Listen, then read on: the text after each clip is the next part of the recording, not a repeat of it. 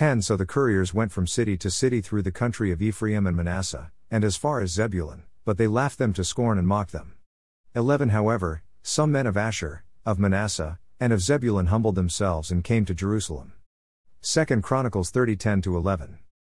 Hezekiah continued to make an effort to bring all of Israel back into right relationship with the Lord. He tried to unite the nation spiritually by inviting everyone that could come to attend the Passover feast. He knew that the only hope for survival of the nation was to renew the covenant with God and serve Him in spite of the captivity that many were experiencing. Many came to the celebration, but several of the northern tribes rejected the offer and scorned the messengers that brought the invitation. The two different reactions to the invitation are the same reactions messengers of the gospel receive today.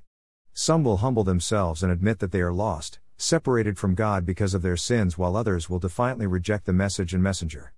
God's invitation to reconciliation of the broken relationship of man with Him is always His desire. God also desires that His people be unified in love for each other.